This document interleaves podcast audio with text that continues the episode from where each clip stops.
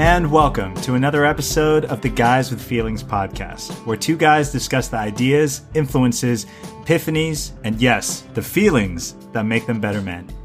My name is Jamin Yee. And I'm Gabe Rose. And today we're joined once again by our resident pop culture expert and lawyer, Alan I. Alan, how are you doing? Top of the morning to you. So, uh, Alan, it's good to have you here. We um, we've convened this uh, Zoom podcast session uh, because, as the two of you know, we have something really important that we need to talk about. Um, but before we do that, it does seem like we should talk about the other really important thing going on right now, which is the uh, three of us, like everyone else, basically in America, have all been quarantined in our homes for the last three weeks to deal with uh, the totally insane pandemic that's ripping through our world. Um, the world is ending. Yeah. Brace yourselves. Yeah. So, um, you know, obviously everyone out there is, you know, reading and listening to a lot of stuff about this. I'm not sure, you know, you're definitely not going to get, you know, breaking news or sound, you know, uh, public health advice from us. Uh, but thought we should at least start with a little bit of just like, how are you guys doing? How, how are you making it through? How's your life been? What's been sort of your, your experience the last few weeks? Well, it's been interesting. That's for sure. yeah. Um, yeah, I mean, for me, it's it's it's it, it was a very interesting time. I had just literally just gotten on a flight back from Mexico uh, and from hanging out with you guys in LA, and then I stopped into my parents' house, was ready to unpack everything, and then this all got serious and quarantine was happening, and and yeah, um, I'm basically here for a little while, um, but I don't know. It's it's kind of funny because it's this is often like my parents' place is often the place I'd retreat to over the last few years when I was feeling like really sick from my hypothyroidism. So, um, in a lot of ways, like this feels like just basically like what I've been doing for the last few years. Um, except I actually health wise, I actually feel pretty great, but but externally, it's like all the same stuff. I'm just you know reading a lot, going on lots of long walks, uh, just hanging out in the backyard, trying to get some sun, not seeing too many people socially. So, um, yeah. So it's it's been in some ways it's actually feels very familiar, except when I, you know, open my Facebook feed or read the newspaper and and hear, you know, from friends who are going through really difficult times and stuff. So yeah. So that's the part that that makes us a little different. How yeah. about you? Alan? What you yeah, been up to? Um, for me, it's been okay. I think, you know, one thing is I feel very lucky and, and privileged um, to have a job where I can work from home. So, you know, pretty early on, I was doing that and my work could be done remotely pretty effectively. Um, so I think my day to day has been kind of normal and, you know, just clocking in, working. And, you know, personally, it's, I don't, I, I gained three hours like not commuting because I was commuting a lot. And so I feel like I'm doing a lot of like kind of normal life stuff that like I always wanted to do, but wasn't able to just like, you know, simple things like cooking every day and like cleaning up right after and, you know, started getting, um, like a CSA box. So have been kind of like just getting into like, um, some normal life stuff that I wanted to do. But, you know, at the same time, sometimes feeling kind of guilty about that, just knowing that, you know, how other, how other people are kind of like struggling and feeling kind of very grateful for people, you know, working in the service industry and stuff like that. Like a lot of it, as you're saying, like if I was just kind of in my bubble, I wouldn't really notice what was going on if I wasn't reading the news. But then when I go for a walk outside, like a lot of businesses like are boarded up and, you know, just right. like so many people are going through a hard time. So it, it is definitely like, for me, it's weird because like, I think in some ways, like personally, it's nice like that I am living with Cassette and that's been really good to, to have like a partner go through this together with and kind of doing some life things, um, that kind of I didn't maybe have time or prioritize in, in the past. But then also this, it's because of this like pandemic that is, you know, killing people. Yeah Totally. How's it been Yeah. for you, Gabe? Yeah, I mean, I, the guilt piece definitely resonates for me. I think I spent a lot of time, I think, especially the first week or two, just sort of struggling with that and how to sort of reconcile the dichotomy of like, oh, just my day to day experience of the world. If I'm not reading the news and I'm, you know, I'm still off social, um, is like, oh, this is like lots that's wonderful and beautiful about this time. Slower pace, lots of time. A lot of my closest friends and family, you know, including you two, Yeah. are not uh, geographically that close to me anyways. So I'm actually, in terms of like a lot of the most important people in my life, getting to connect with them a lot more now than I would have otherwise. Um, but yeah, I think I've just I've just been sort of working through that. And I think come like I think this last week was week three, just sort of trying to get a different. I mean, the guilt doesn't actually help anyone at the end of the day. So just trying to be mindful of of um, sort of like the privilege I feel like I have in this moment and, and feel the gratitude for it. And then just trying to figure out, okay, where there's actionable things I can do that matter that would actually help someone. Like I wouldn't Right. give blood. Like I'm just trying to find like other little things at least, you know, I'm not a healthcare professional or sort of other, um, don't have like a lot of other super relevant skills, but just trying to find like, okay, where there's things I can do that could matter on some tiny level, just try to do them.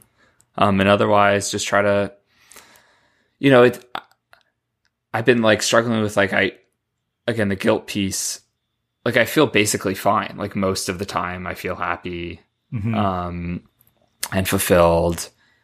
And I think another thing I was sort of thinking about and talking about a little more recently is like maybe another way I add value. I think this time's been harder for Sarah for a number of reasons, including the fact that like, you know, we're due the first kid in two months. Right. Um, there's just like a lot extra emotionally wrapped up in that for both of us, but you know, she feels it more acutely than I do.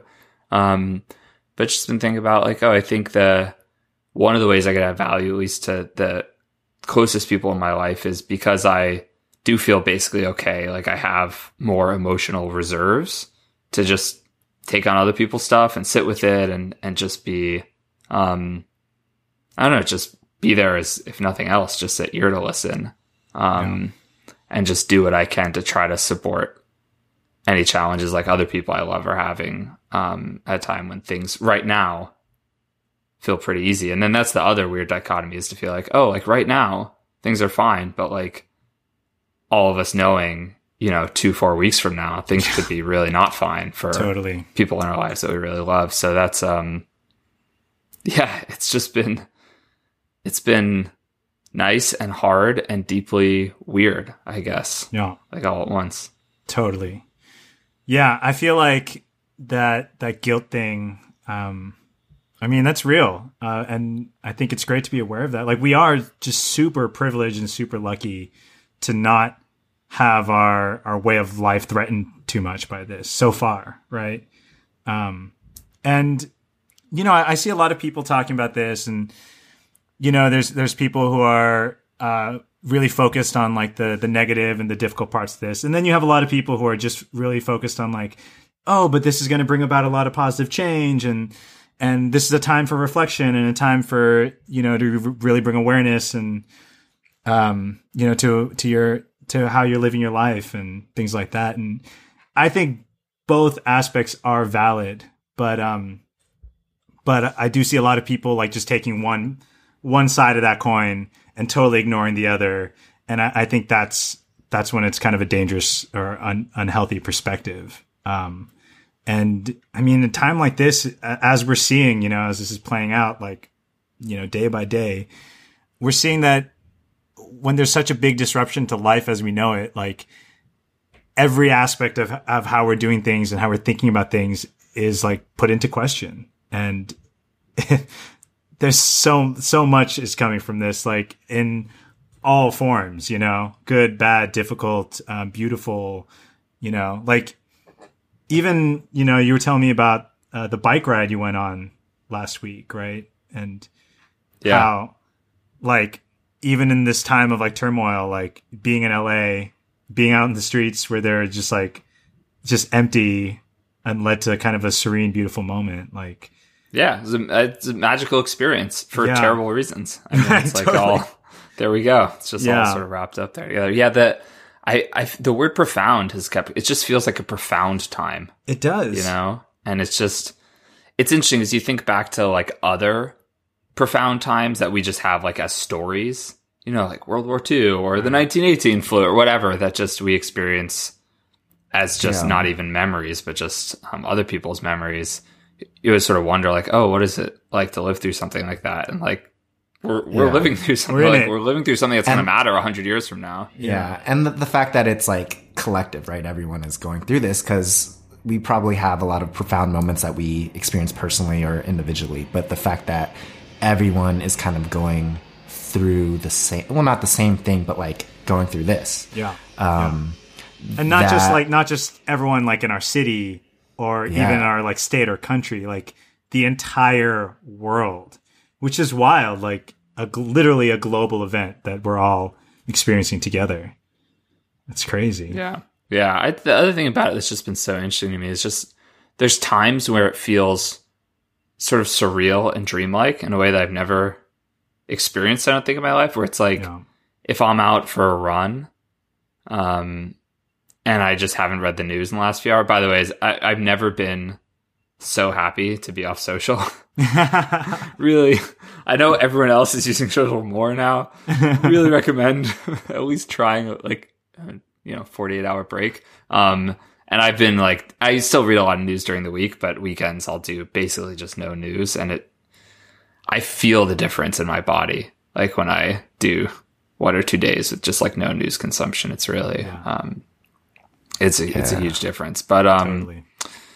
but there's just this surreal feeling sometimes if I'm out for a run or doing something else where there's nothing in front of me to indicate that there's a this massive crazy global pandemic going on where it's just I have moments I'm like wait is this real? Like is this actually happening? Or am I Yeah. in some weird dream? And it's like I almost have to like intellectually like talk myself back into like no no this is really happening. Because if you just go a few hours without any reminder in your field of vision it's just Yeah. like it's sort of genuinely hard to believe.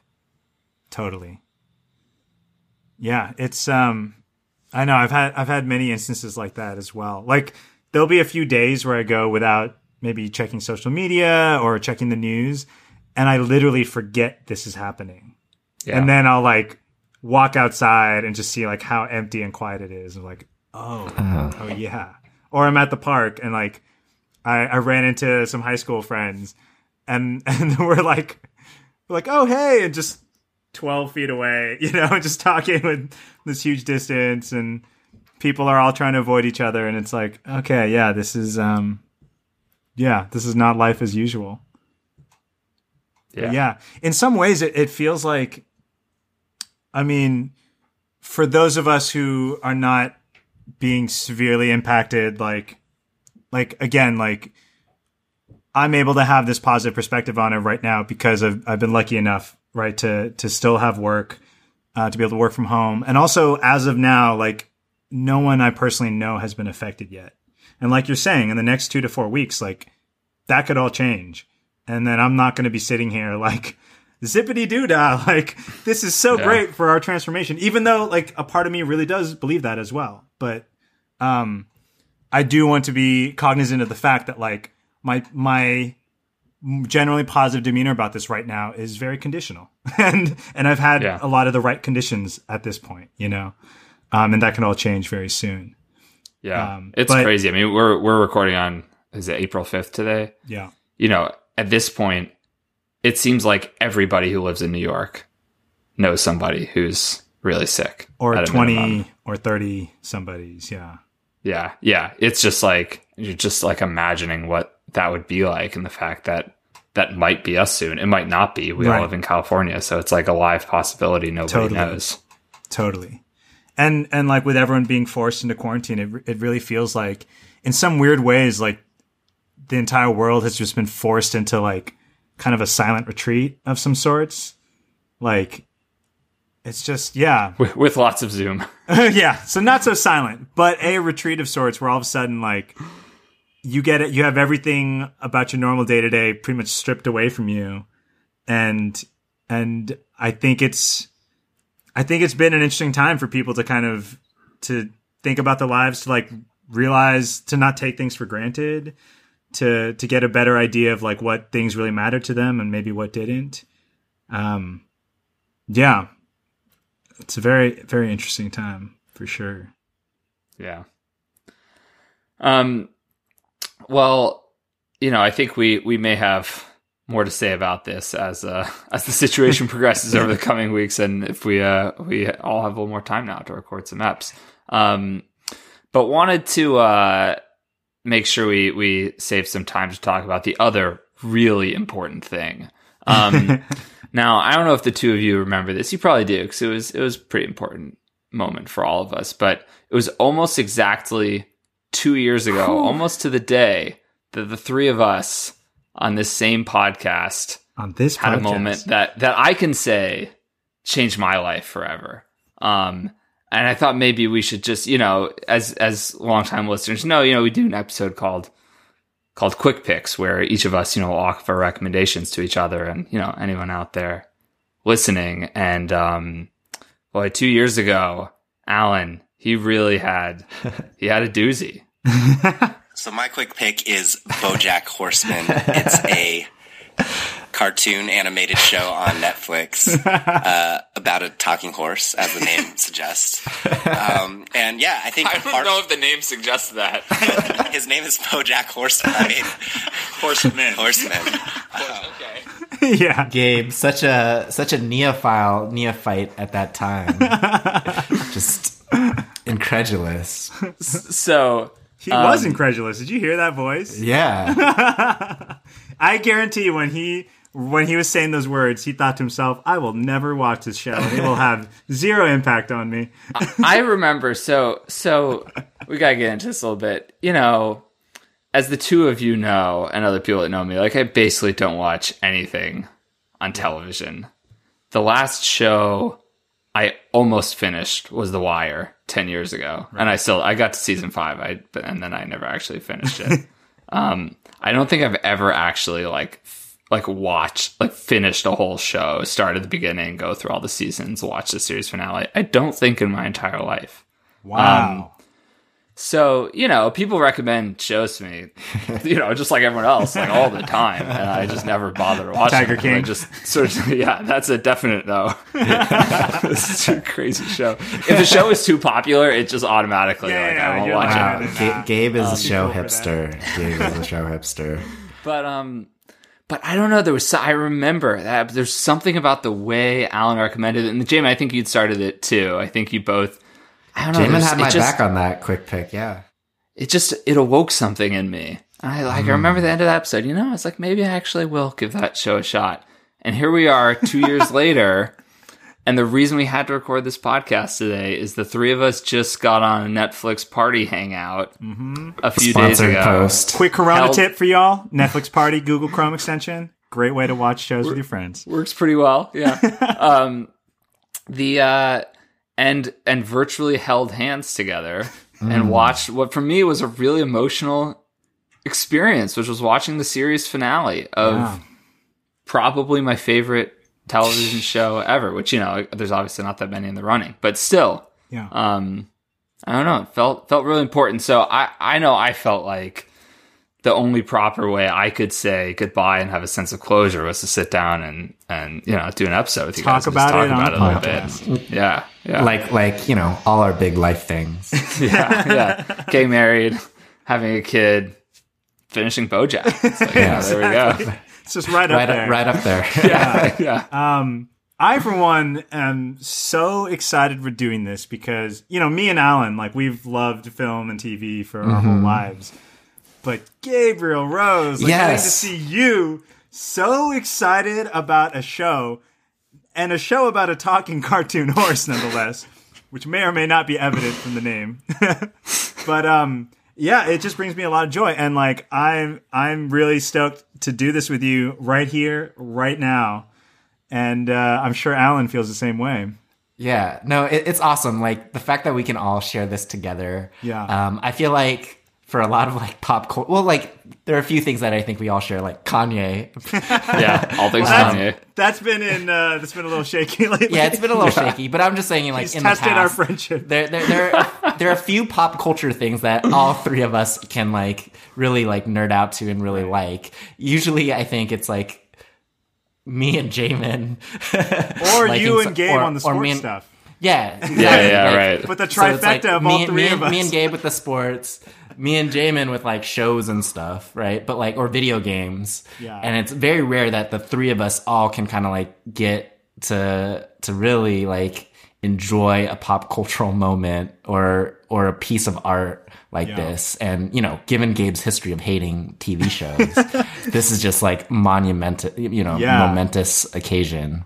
Totally. And it's such a special thing when you've when you really like connect with the show and you get really invested in it and then like you know, the ending like it's like it's like finishing a book that you just fucking love. Like it's it's a it can be a really emotional experience. and you don't want to turn you like you don't you read the last like paragraph like super slow totally. um and that's kind of how it ended no you know we're not going to get into the story but like i thought the ending was was perfect and just like kind of ambiguous all of the emotions just made you sit with like some uncomfortable feelings or just like made you sit with stuff and that's how it ended and that's kind of how it was throughout um and it yeah we can get into the specifics later Yeah. but you know six six seasons this is not like a short thing that gabe just watched it is like a So many like a real episodes. thing. I will say Yeah. the How do episodes are 30 this? minute 30 minutes was- each, yeah. so you know, it was a you lot. can do it not it's not too daunting but Yeah.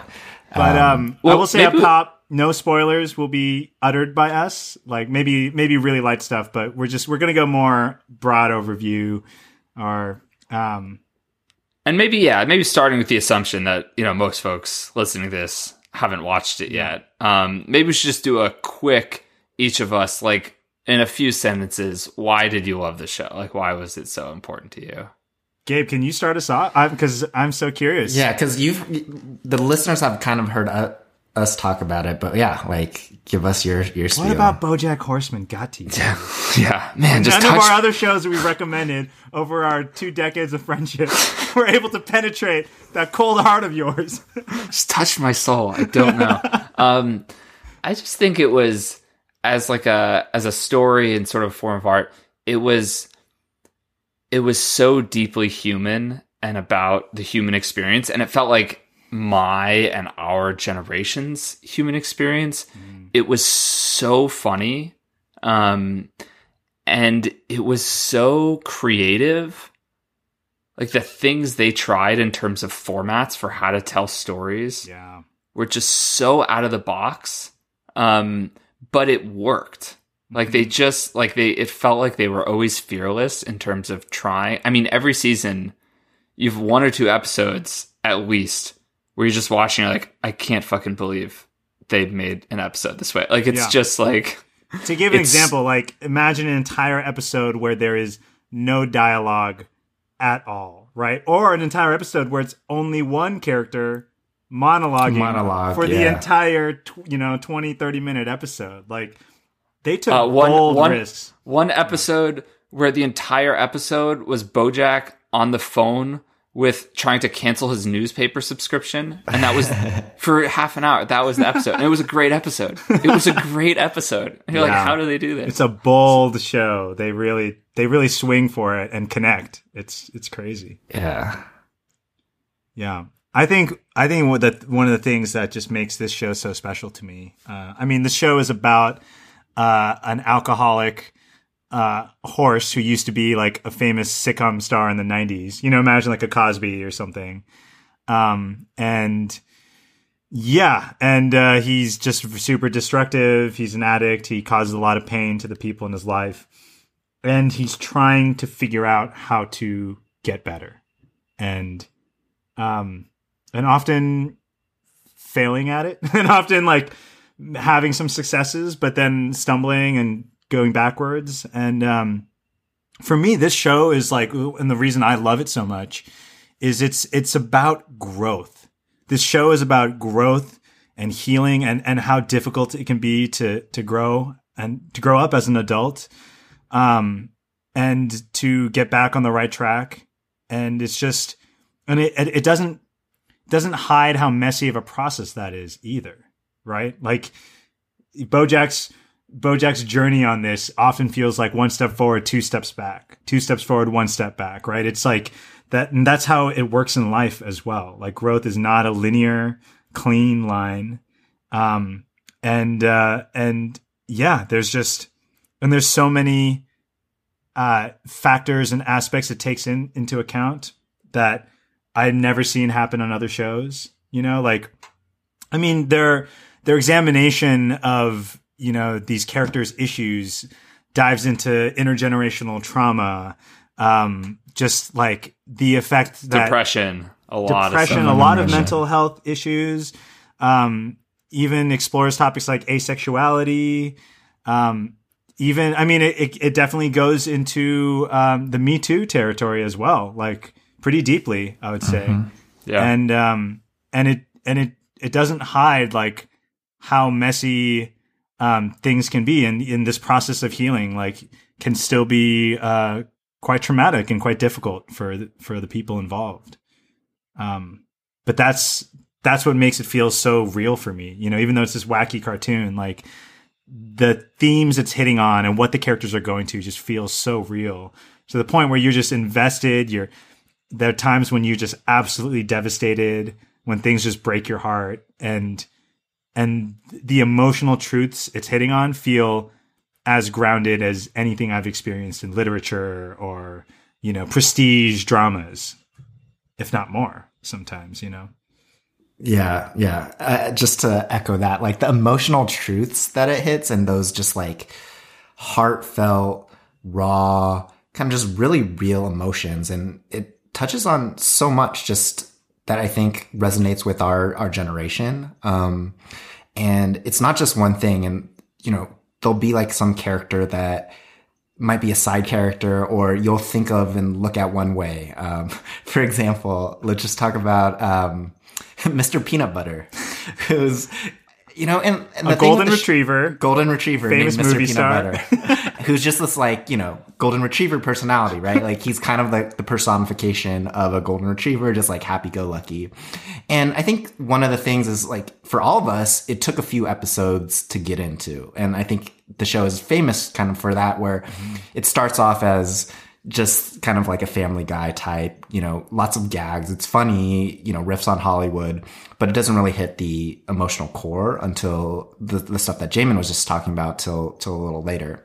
And I think Mr. I mean, Peanut like Butter, second second half of season yeah, one, probably. second half yeah. of season one. And Mr. Yeah. Peanut Butter is kind of an example of that where the whole time he's kind of just played for, for, you know, puppy dog jokes and he's just this happy go lucky character. But then like slowly, like layers of the onion start getting peeled back and you start seeing that like, why is he this way? How is he using that like optimism and happy go go luckiness to to deal with like other insecurities and and just like his relationship, his his marriage, um, and yeah, and it's just like this one character that was just kind of a joke, like a you know comic relief type character. You start peeling back the layers and getting to like you know really real stuff, um, and that's just one example. Yeah, they don't let anyone stay one dimensional. And Mm-hmm. like no one gets to be purely good or purely bad, which I just thought was like I was just thinking about that a lot more today and just like their dedication to that. Like even the character that seems so perfect or so good for X number of episodes, like eventually you see the other side. Even mm-hmm. someone who seems like a complete asshole, eventually you see their other side. Like nobody they don't allow you to put anyone in a simple box, which I think was a lot of what made it feel like so real and so mm-hmm. human and, and deep to me. Mr. Peanut Butter had a great uh, um, self like realization line um, in in the last episode where he's like, "Am I Christopher Nolan because it's not really about, or am I a Christopher Nolan movie because it's not really about the women, it's about me." That was good. yeah, Yeah. yeah, and like, and they weave together all these amazing plot lines throughout. Which you know, if you haven't seen it, none of these will make sense. So we won't spend a lot of time on them. But just for nostalgia's sake, like the the Hollywood Celebrities game show is amazing. JD Salinger. JD Salinger cameo. The um the sex robot that Todd invents that then winds up running a major company. It's just like Yeah. what were the other? Oh, Mr. Peanut Butter running for governor. Like, it, like it's just like there's just stuff that's like all this stuff that Yeah. goes like across multiple. There'll be like little three or four episode runs with like these random plot lines that'll just be just so outrageous and so funny. But but again, it's not just a stupid comedy. Yeah. And yeah, that's the thing is like you could view it I think you could view it in any way and there is that like really deep emotional content, but it's also really outrageous and absurd and hilarious and there's like a gag a minute that are like Yeah. you know, it's one of those where there's just like so many like gags in the show that you could rewatch can't catch it 'em all. Yeah. and pick up on just like these random animal puns and just like the name of signs in the background, like The Simpsons, where there's just so many gags that like I was just rewatching one today for for today's episode, um, and just in the background there was a panda that was a mime, and I it took me a second to think about it, but he's a panda mime. Oh, panda mime. and there's just like yeah. there's such just great puns, great puns that I love doing Yeah. jokes like that. There's Yeah. just every like yeah, there's just a million animal pun jokes in every episode. yeah, if, Yeah. no- if nothing, Yeah. like if you like animal puns, I think it's worth it for that. Yeah. And it it was interesting to go back and watch some of the early episodes the last few days after finishing. Like I feel like I felt this way for a while that the creators like they love their characters. Like you just mm. feel like the time and attention like it there just feels like yeah, they they love and they know their characters really really well and it was really interesting going back and doing like early first season episodes. It felt to me watching it, I don't know if either of you had this feeling. I was like, "Oh, the early episodes it feels like they actually didn't know their characters as well. Like the characters feel a little more stiff mm-hmm. and like not like They're and like finding don't their voices. Yeah, it's like and it's cool to like juxtapose the first few with then like the later stuff Yeah. and sort of see the way the writers and the characters found their voices over time. Yeah, and like yeah, in the beginning, it's it's the comedy's a little more broad, and the characters are more caricatures, but then they become you know over time just more and more three dimensional. Um, and I think that goes to you know what Gabe was saying, like both like the creators kind of finding their voices, but also just like them hitting their stride and having time to develop these characters. Yeah.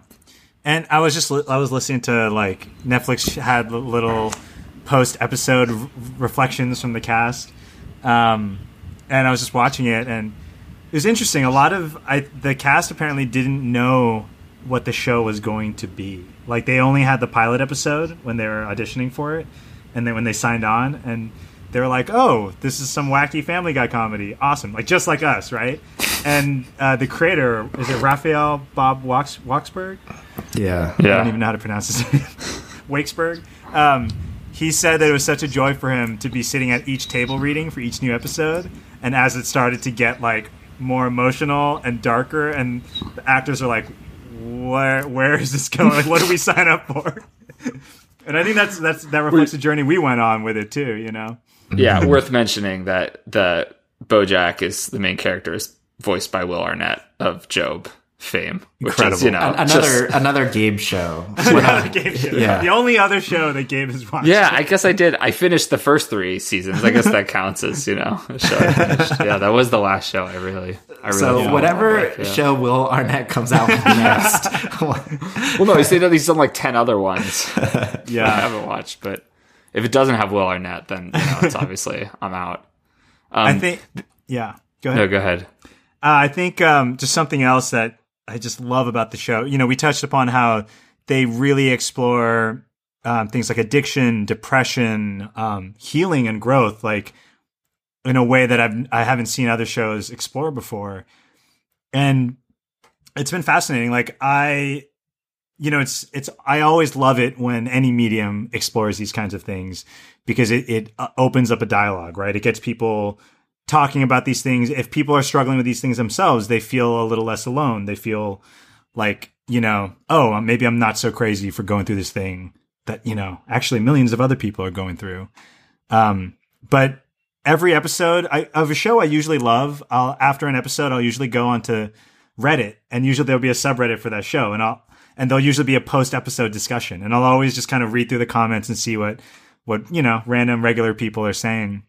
And for this show, more than any other show I've watched, there are so many comments in each episode where someone who is struggling with addiction or depression or you know like uh, the the issues that Diane is struggling with with what you know her purpose and stuff like there's so many touch points for people to really feel like they're being they're they're seeing their journey and their struggle on screen in a way that they can relate to.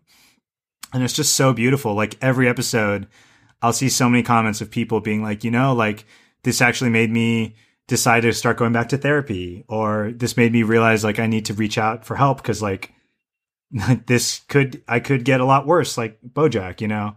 Um, and you'll see other people writing back and being like, "Yeah, I, I, was in your exact place," and like it gets better, like you know, and, and offering support. And I've never seen the, that kind of um, open conversation and almost yeah, this like community and uh, of like support and shared understanding kind of sprout up around this. And it just yeah it just makes me so happy. And you'll see it. If you look at youtube clips of the show go down to the comments and you'll see so many people just relating on a very deep and, and i think a healing level. Yeah. And i think other shows that kind of deal with it uh, or just like a kind of a narcissistic male protagonist that that has like toxic behaviors it's hard not to kind of um, elevate that character, right? And I'm thinking like Breaking Bad, for example. And I think this does a good job where you you like Bojack, like he's a charismatic character, but you see how deeply like problematic he is, mm-hmm. and you kind of hold those two uh, emotions together at the same time. And it doesn't it's like a show that isn't i don't think it's really judgmental either. And i think that kind of ties into what you're saying is like it presents these things as as very human. And it's that is what makes you know you can resonate with that and and kind of you know apply that to to your life or, or take what you will from it in a just like a very in a way that just kind of connects on a very human level. Totally. It's uh it's also a vicious parody of Hollywood. like throughout from episode 1 all the way to the end just like a vicious parody of Hollywood obviously from people that are all part of Hollywood. and there's so many cameos of like people poking fun at themselves like actor yeah. like big well, like it's just if anything, we all know Gabe loves a good uh, LA parody, Mr. LA uh, over there, you know, Mr. Yeah. Industry. No, it's an extra added bonus. I think the other thing I say is like the generational split is so interesting. So I've had a perfect hit rate, I think four out of four, five out of five with people of, you know, our I guess millennial, whatever generation. Like recommending um, it? Recommending this to and people loving it and watching it all the way through and just like, and, you know, 10 out of 10 loving it. I've had a zero percent hit rate with anyone like our parents' generation, like in that age. Like I've just everyone who's over 55, 60 that I've recommended it to, like nobody's gotten into it. And I really think it is, I think like the sort of the focus on like growth and the questions it's asking, the way it's wrestling with like, what's my purpose and what's our purpose and what is life about? I, something about how it does that is sort of does it in a way that I think we do it and mm-hmm. maybe either like our parents generation or older generations either didn't do when they were our age they were asking sort of different questions or maybe they did do but that's that was just 30 years ago it's just not that interesting to them anymore yeah um and so yeah i guess uh one implication of that is if you're listening to this, you know, I haven't crunched the the demographic info too narrowly, but if you're listening to this podcast you're probably in our generation, and you're probably the type of person that's going to love this show. It's a show with feelings. It is a show. show it is feelings. a show with feelings. Um, Very much so. Sure. And they kind of they kind of trick you. They they covertly sneak up on you and gut punch you. just just like just like us, you know. Yeah, uh, yeah. Sneaking up on on you with the feelings. like you invite me on the show to talk about pop culture, but really you just No, always like try to get me to say something that like is very vulnerable feelings. and. Uh, Yeah. um, but okay, one question I had for you, um, both of you, but also Gabe. I don't think Gabe watches a lot of like cartoons or animation. So, what was your experience watching it, like the medium itself, and how do you think it kind of helped, or or how were they able to tell that story through animation, and what was your kind of experience with that? Yeah, I thought it was. I mean, I loved it. I thought it's what made the whole thing. Like, you couldn't have done ninety percent of the stuff they did if it wasn't animated. I just loved the the wackiness of it, and again, like the creativity with the format of storytelling was just. Um, yeah, they got to do stuff that was so outside of the box because the animation and because they just were. I felt like really courageous in terms of how, how they told stories. So, um, yeah, I don't know. I, I, I can't even imagine it another way. And it definitely made me appreciate sort of animation as a format more because it's like a tangible example of how you can, um, you can sort of, it's like I think a lot of the, let's say, just like take the dialogue, right? Or the plot lines or whatever. I think if you're doing them in a way that was more quote unquote realistic, it would feel sort of corny or cheesy. It would feel almost like too on the hmm. nose. But because they were doing it with half animal, half human hybrids, like in all these weird scenarios, I think it just allowed them to sort of, you could almost, because you were more fake, you could be more real. Yeah. Yeah. Kind of like what we were saying earlier, um, is just like the defamiliarization. Uh, I can't, I can never say that word. defamiliarization.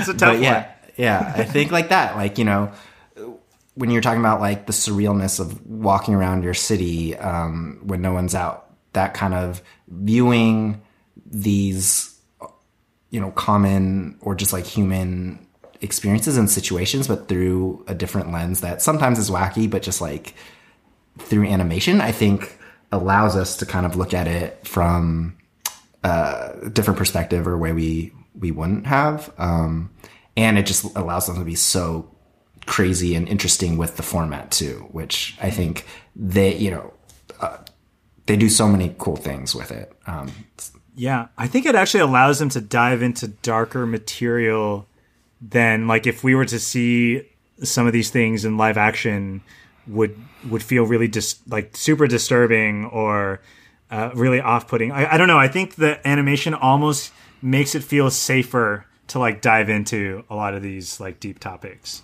Yeah. It's almost just disarming, right? It's like that the gut punch we're talking about. It's like, oh, this is a cute little cartoon, and then it starts to take you into like some really some places that um, I don't know. You you may not you may not have seen yourself going. You didn't, just like Will Arnett, you didn't sign up for. well, Yeah. Raphael, Raphael Bob, um, Wakesburg. we should really know how to say his name. But, um, he has another show which also deals with like family trauma and Yeah. other other like kind of similar topics. And it's interesting because it's it's live action animation. So it's still animated, but it's like in the Scanner Darkly. What are some other examples of that where it's like live action rotoscoped, Rotoscoped. right? Yeah. Um, and I watched the first episode and it was good, but even then, there is that like surreality of it being like animated and they could do interesting like psychedelic things.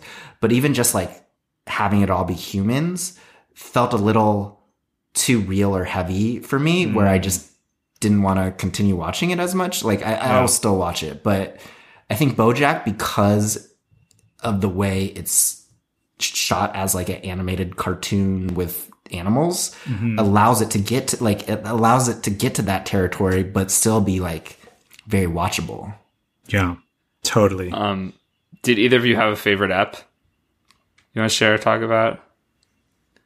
I mean my favorite app i'll let you talk about because i know you also like No, it. no, you should do it. You should no do i don't want to talk about it because I, I did actually talk about it in in two years ago like Oh, this is one of really? the examples yeah well okay so yeah i mean i just like really briefly there's an episode where it's set underwater and it's completely silent the whole episode is silent and the medium or like the format really kind of fits the substance as well because the episode is loosely structured around apologies and and Bojack wanting to apologize for something but being unable to. So that kind of like the the silence really fits that theme as well. But the way they do it is just like really creative. I don't know if you have anything at, to add to that that Gabe. I know you like that episode as well. Yeah, it was just another one where I just couldn't believe as I was watching it. I was like, I Just can't like what believe the fuck? Yeah. this is an this is a whole episode. This is happening. You're like, Like- five minutes like, in, are they 10 minutes really- in, are they 15 really minutes gonna in, do you're like, this? oh, Yeah. they're really gonna do the whole episode with Yeah. a single word of dialogue. And it was, but it was moving. Like I don't want to Yeah. give it away, but it was just like there are parts of that episode that were deeply emotionally moving. Super moving. Great punchline at the end also. yeah. and they're they're always doing creative stuff like that. Like I don't even know if you noticed, but in this last season, I didn't even realize this until it was the episode ended. But there's an episode where it's only centered on the women in Bojack's life who he had ended up hurting through his actions, and he, and none of our none of our main characters appeared in that episode. Gina, the actress, Kelsey, the director, like all these all these people who um yeah who had basically become victims of his actions like we had an entire episode centered all around them and none of our main characters showed up and i didn't even notice because it was just so engaging and so well done but they're just always doing really they're thinking about the format and they're always playing with it in like very fascinating ways Yeah, and it's They a do- show. No, it's a show don't tell sort of approach, which is yeah, like totally. all the Yeah. all the best storytelling. Totally. and they do they do interesting things with time um, and like breaking up the linear structure. Um, i just rewatched one uh, for, for this one where it was diane um, going to vietnam uh, and it's kind of told in a structure of she's a writer so of listicles. So it's like a top 10 type of like, yeah. thing and so it's like great. you know 10 reasons to go to vietnam. It was like number one and then like it'll do like little vignettes but then it'll jump back in time. And the episode starts it's just like a cold open and it starts with her just crying. And it's just like her crying sobbing to like you know poignant music. And then it jumps into this. And through the course of this structure it jumps back forth in time and then kind of like you see why she was crying uh, at the beginning. And it kind of like all ties together from like beginning to end. And then you know I, I love the vignette structure i think just in, in most things i like the vignette structure where they're just like kind of like mood poems or or things where as you're saying it just like evokes a, a feeling and it's not necessarily linear or or telling you a, a straight narrative but like you just feel for a character or you feel a, a type of way. And I think the show is really creative in doing things like that and messing with structure to tell these stories in kind of uh, unconventional ways.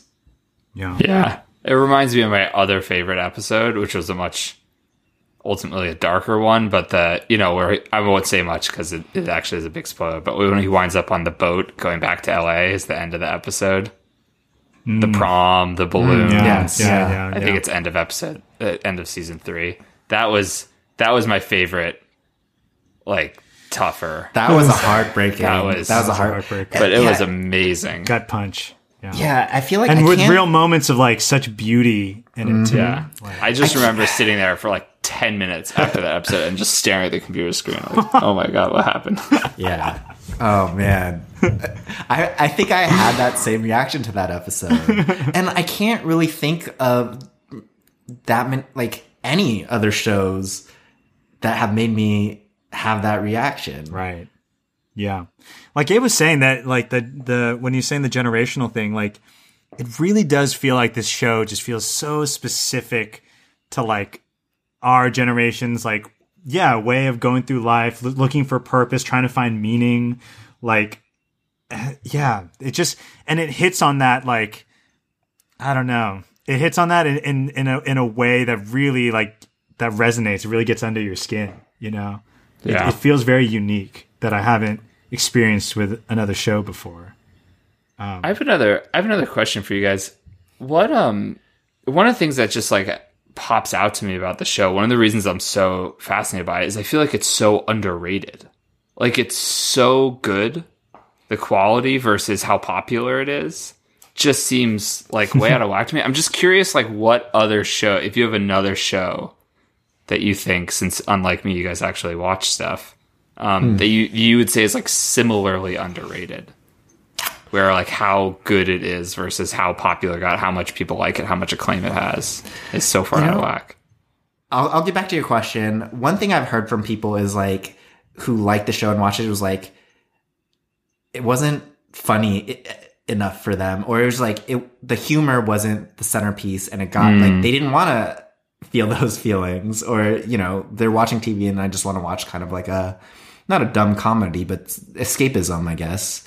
And I think that's one thing I've heard from people who otherwise you know would be its demographic, where it's like oh it's like I don't want to like get into these exam- examinations of like uh, Life's purpose. life's purpose, depression, and like toxic masculinity.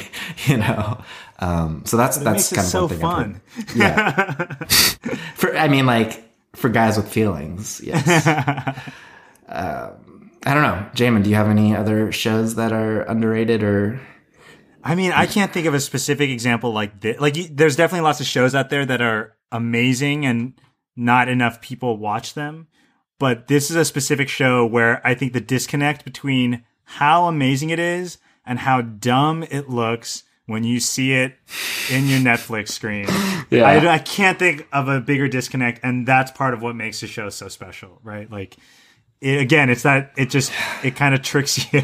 It's like Yeah, a gem just hiding in plain sight. I think there are other shows or stuff that are underrated, but they're challenging, and that's kind of why you don't watch them because Yeah. it's like Yeah. literary. Because the humor is like too weird, or it's or like or it's like yeah, it's like very surreal, and it's like a challenging f- film that you have to pay like a lot of attention to. very and, dramatic, very heavy. Um, so there's probably stuff like that that that's underrated, but like to to Jamin's point, like the disconnect between like how it's presented on Netflix, like the If you the just background, look at the trailer. yeah, yeah. the trailer versus you know what it is. right. Yeah, I don't know. I can't even think. Like the thing is, we've set the bar so high on our Rex to Gabe. Like I feel like I need to go sit with this question and Yeah. and, you know, Yeah. yeah. I will say one last thing I'll, I'll say about the show is, um, you know, we were talking about how like anti-hero shows are very popular right now, right? Like Walter White in Breaking Bad, uh, Jon Hamm's character in Mad Men, and and so on. And um, I think just one thing that's so unique about this show was like, Gabe, when you're asking about favorite episode, like I couldn't think of a specific favorite episode, but I I loved that the season they had a whole season that went into the intergenerational trauma and basically like yeah, like oh bojack's a shitty person. Like that's where usually the anti-hero stories kind of and they're like oh he's a shitty person. Let's just focus on like how cool and shitty he he can be. You know how tragic is that? And this was a show that actually explored like what caused him to be this way. And and and really like exploring like how our upbringings and and how trauma that our parents have maybe gone through and and, and unintentionally can pass down to us. Um traumas like war that that entire um you know generations of people can go through like this stuff all sticks with us it has ramifications and it gets passed down and like this is not some woo woo bullshit like this is this is as tangible as this desk that I'm, you know, sitting in front of. And for a show to explore that, I thought was so incredible. Like, um, I think f- this is obviously something like I think about a lot, and I know you guys do. You know, we go through therapy. We we like talking about self growth, but for the average person, I don't think anyone ever thinks beyond. Oh, that person's shitty. That's a shitty person. And for you to start asking the questions like, what led to that?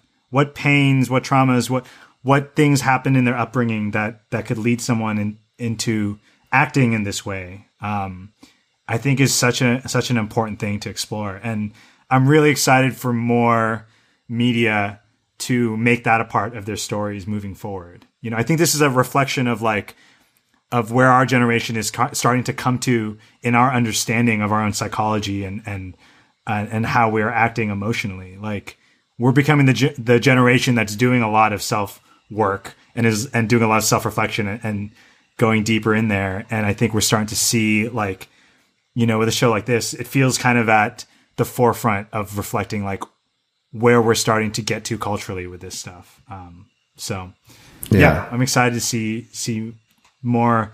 I would call like emotionally mature shows like this on air.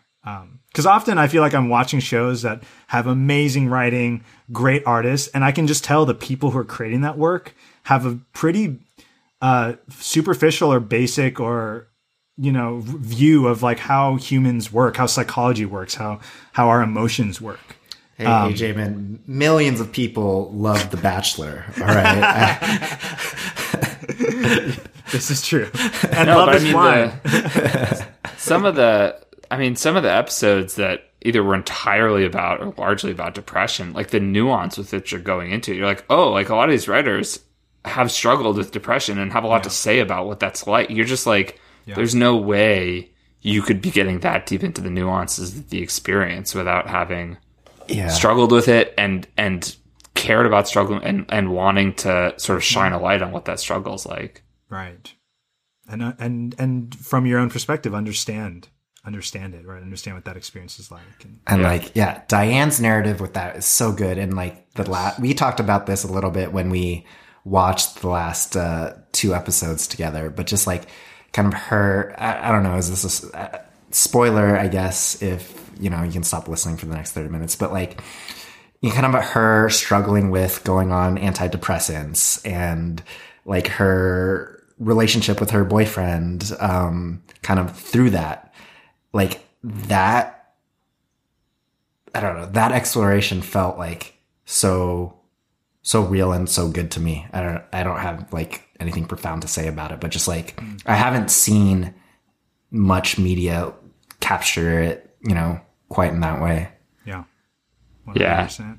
And I'll just say, like, I, I don't think it's a spoiler. I, I sort of wish I'd realized it earlier when I was watching. It's like the whole time you have a bunch of like supporting characters that, um, that all feel all feel really important to the show. Like they're all sort of part of the family of like the informal family of the show. And I think as I was watching it, I just I was like, oh, Diane's just one of those characters. There's like Diane and Mr. Peanut Butter and Todd and Princess Carolyn, and it's just like that's probably the four, right? Plus Bojack that like really, really matters for the show.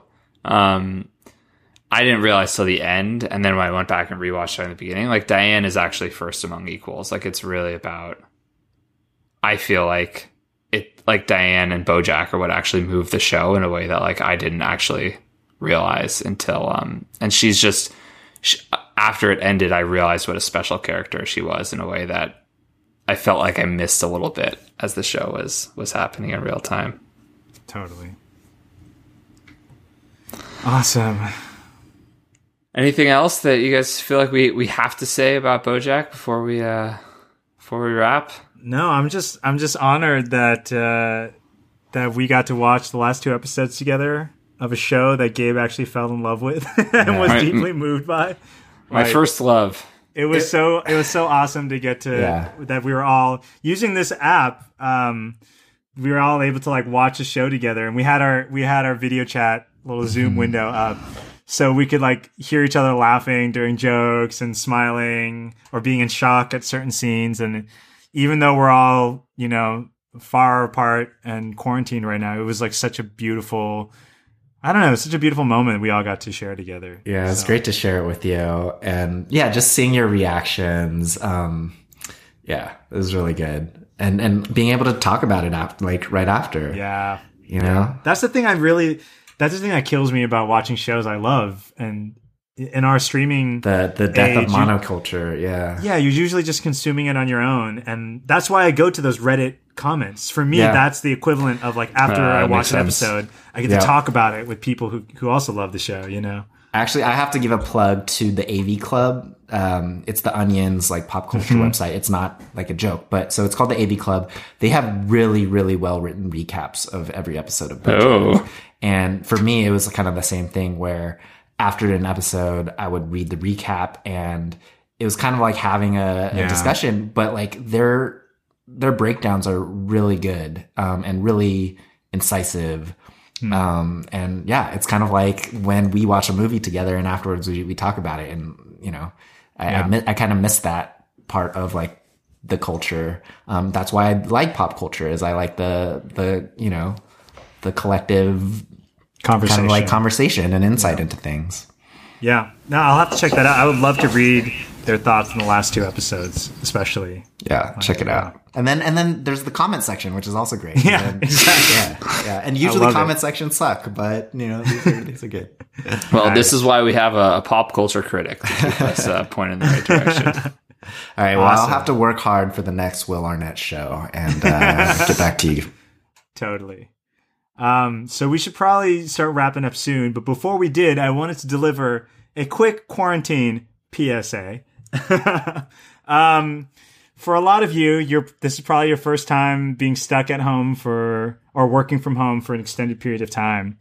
And um, uh, yeah, I've been doing the work from home thing for I mean my entire adult life, basically right out of college. Um, and yeah, it can be fucking hard.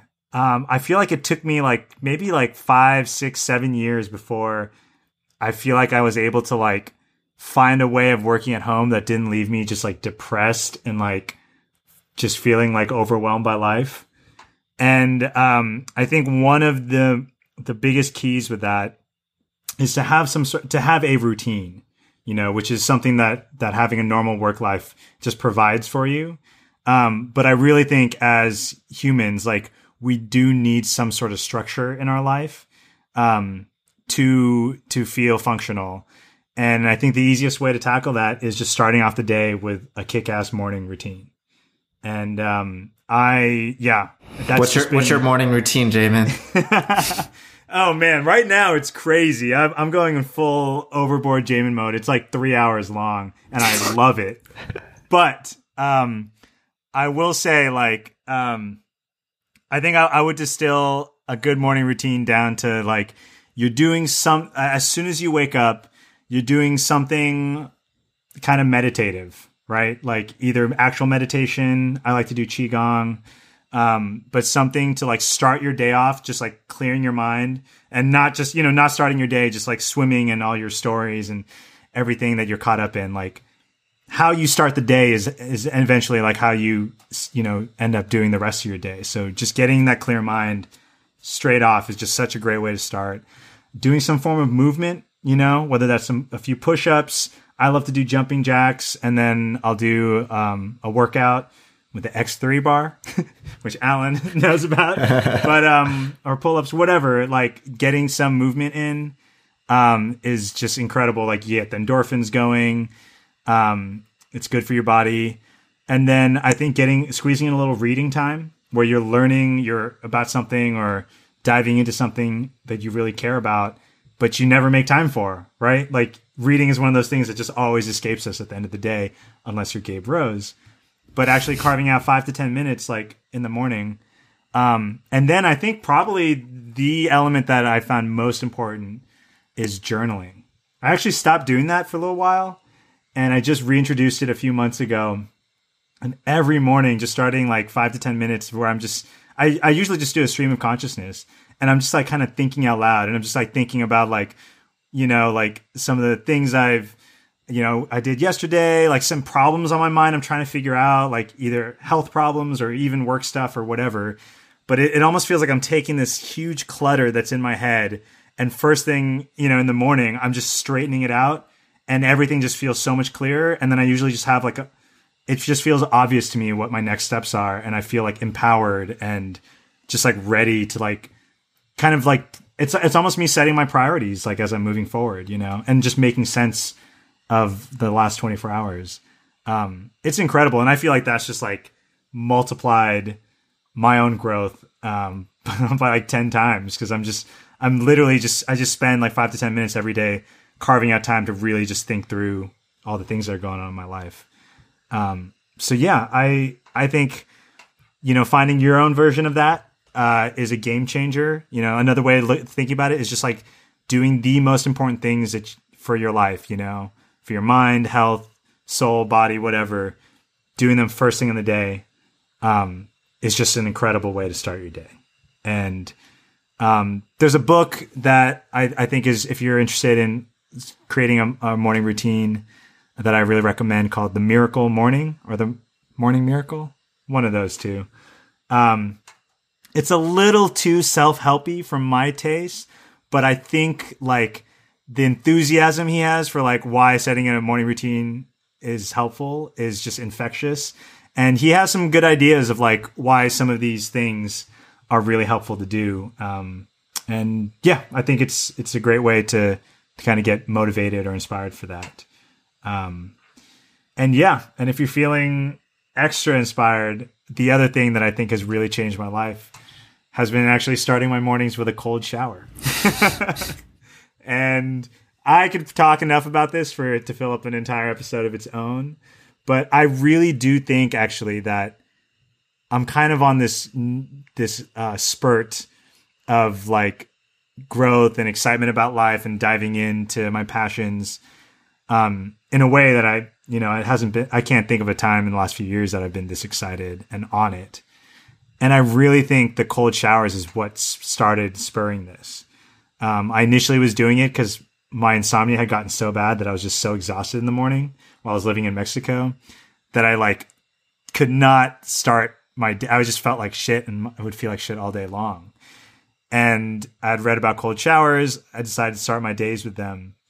And it's this incredible way of like, it wakes up your body, boosts your immune system. It's just so good for you physically, reduces inflammation but it just shoots your body full of endorphins and like adrenaline and you like walk out of the shower feeling like like alive and good and like just ready like to tackle the day and i think like starting each day doing this really difficult scary thing and like not being afraid of it and just diving into it and just having all this energy like it just makes the rest of your day so much easier like if you've tackled the day, you start the day by tackling like a bear, right? Like just this crazy, scary thing, and the rest of the day just feels downhill. And it just allowed me to like, from there, it just became so much easier to implement. And with the energy boost, became so much easier for me to implement a million other things.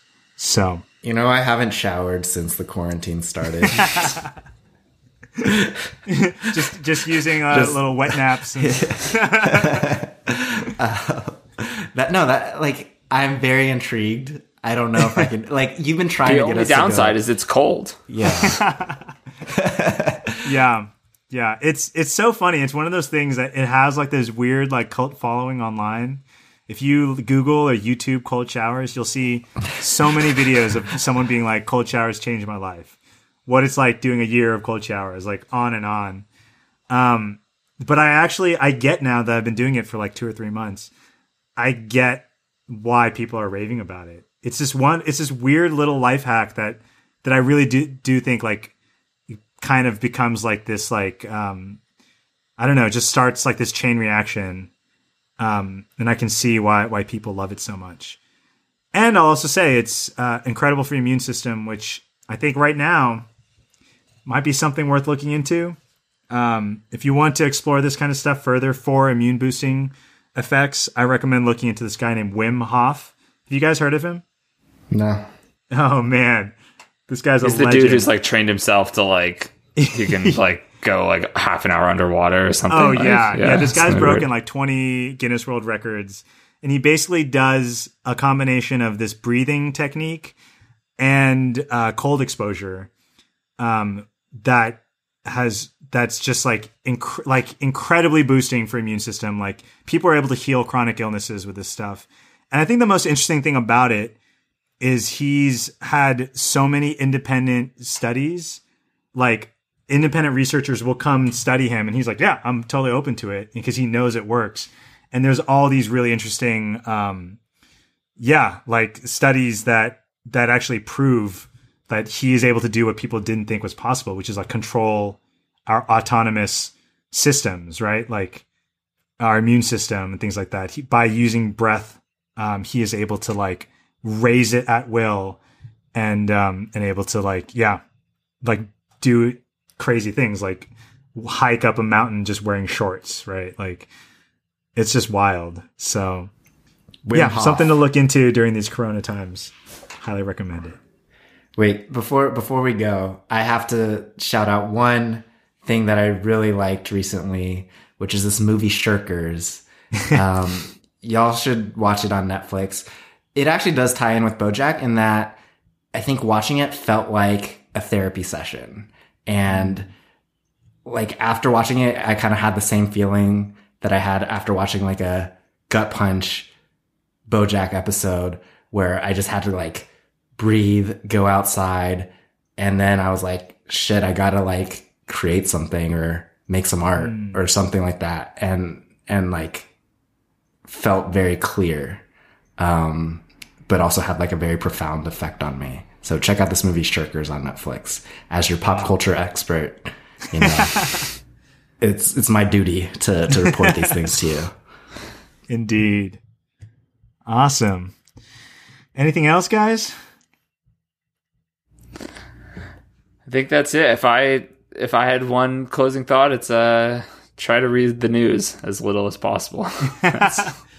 Yeah, I think I saw a tweet by Kumail Nanjiani, and he was like, "If you're not, if you're not freaking out, you need to be reading the news, and if you are freaking out, then you need to read less of it." yeah, yeah. That's thank you. That sums it up. Yeah, I think that sums it up pretty well. that sums it up. So, for most of you, if you're endorse that. feeling stressed about it, you probably understand the dangers of it well enough. You can take a break. Someone I was on a call with a journalist the other day who told me the CDC is actually now either recommending or about to recommend that people consume less news. it's like the formal Center for Disease Control recommendation. So yeah, Also, speaking of self growth things, um, you know, during quarantine, Gabe just mailed me a set of juggling balls. it's true. I did do that. That's so funny. Before we Got got on, vi- I got a video of you juggling like a champ yeah. back in, uh, in return. I, I I think my goal for for this is I don't know how people do four. Like I just I don't know like the mechanics of doing four, but Four is just two and two. I was actually watching some YouTube videos on five recently. I it made me want to try to do five for the first time. So yeah, we we had a, a little friend retreat a few like a month ago, and Gabe taught us all how to juggle. Gabe's a great Alan was good teacher. at it. Gabe Gabe is a great teacher. Yeah, got a lot of people into juggling. Who That had never is- juggled Funnily enough, I literally right before we got on a call, I was like, I'm going to talk about Wim Hof. Let me look at a few of his videos. And he made one about like what to do during these corona times.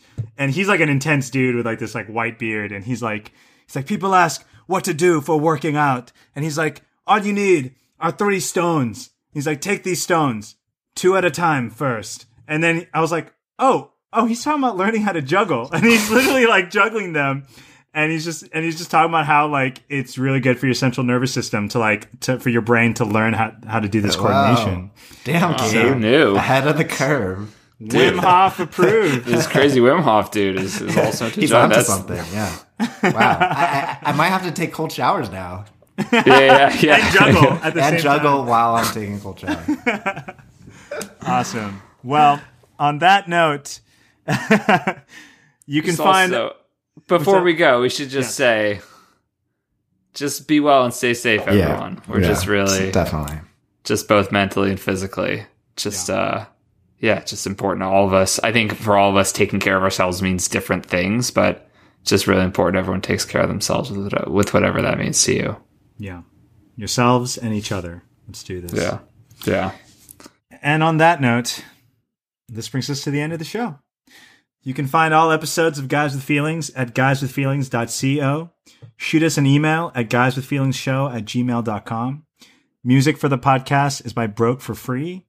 And if you resonated with anything in the show, if you liked it, if you if you want Alan to come back, uh, feel free to leave us a review on the iTunes uh, store. It just it helps a lot get the word out there. So I'm not coming back otherwise. What if you want Alan to stay away forever? Should Yeah. they put that the review or no? Also, leave a review, please. That's the only way he'll listen.